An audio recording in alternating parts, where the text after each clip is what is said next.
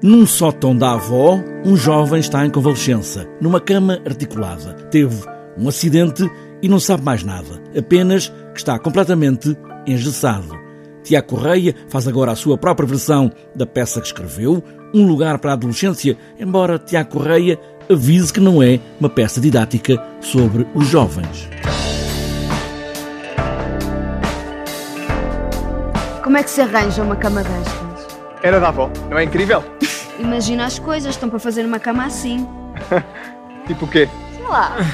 É uma peça com a perspectiva da adolescência para adultos, se quisermos assim dizer. E, portanto, hum, acho que toda a gente se consegue identificar uh, com o espetáculo a partir do momento em que somos todos humanos e, e reconhecemos essas essas dores e esses momentos de, de, viragem conturbada na nossa vida e que, que acabam por nos definir enquanto pessoas. Aqui, numa situação extrema de um jovem numa cama articulada, que vê apenas a vida pela janela do sótão e da visita de amigos e da namorada, talvez ex-namorada. Foste espancado assim?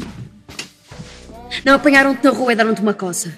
Não. Tens a certeza, mas tu pelo menos lembras-te. Aqui temos, apesar de uma linguagem minimalista, de um texto minimalista e, e aquilo que temos aqui é teatro psicológico, uh, em que temos, uh, em que somos voyeurs uh, deste, deste, deste sótão, onde este rapaz está em recuperação na, na casa dos avós e assistimos, portanto, pelo buraco da fechadura ou através da janela, se quisermos, às visitas uh, destes amigos do melhor amigo e da, da namorada ou ex-namorada, a coisa não está bem resolvida. O que terá acontecido?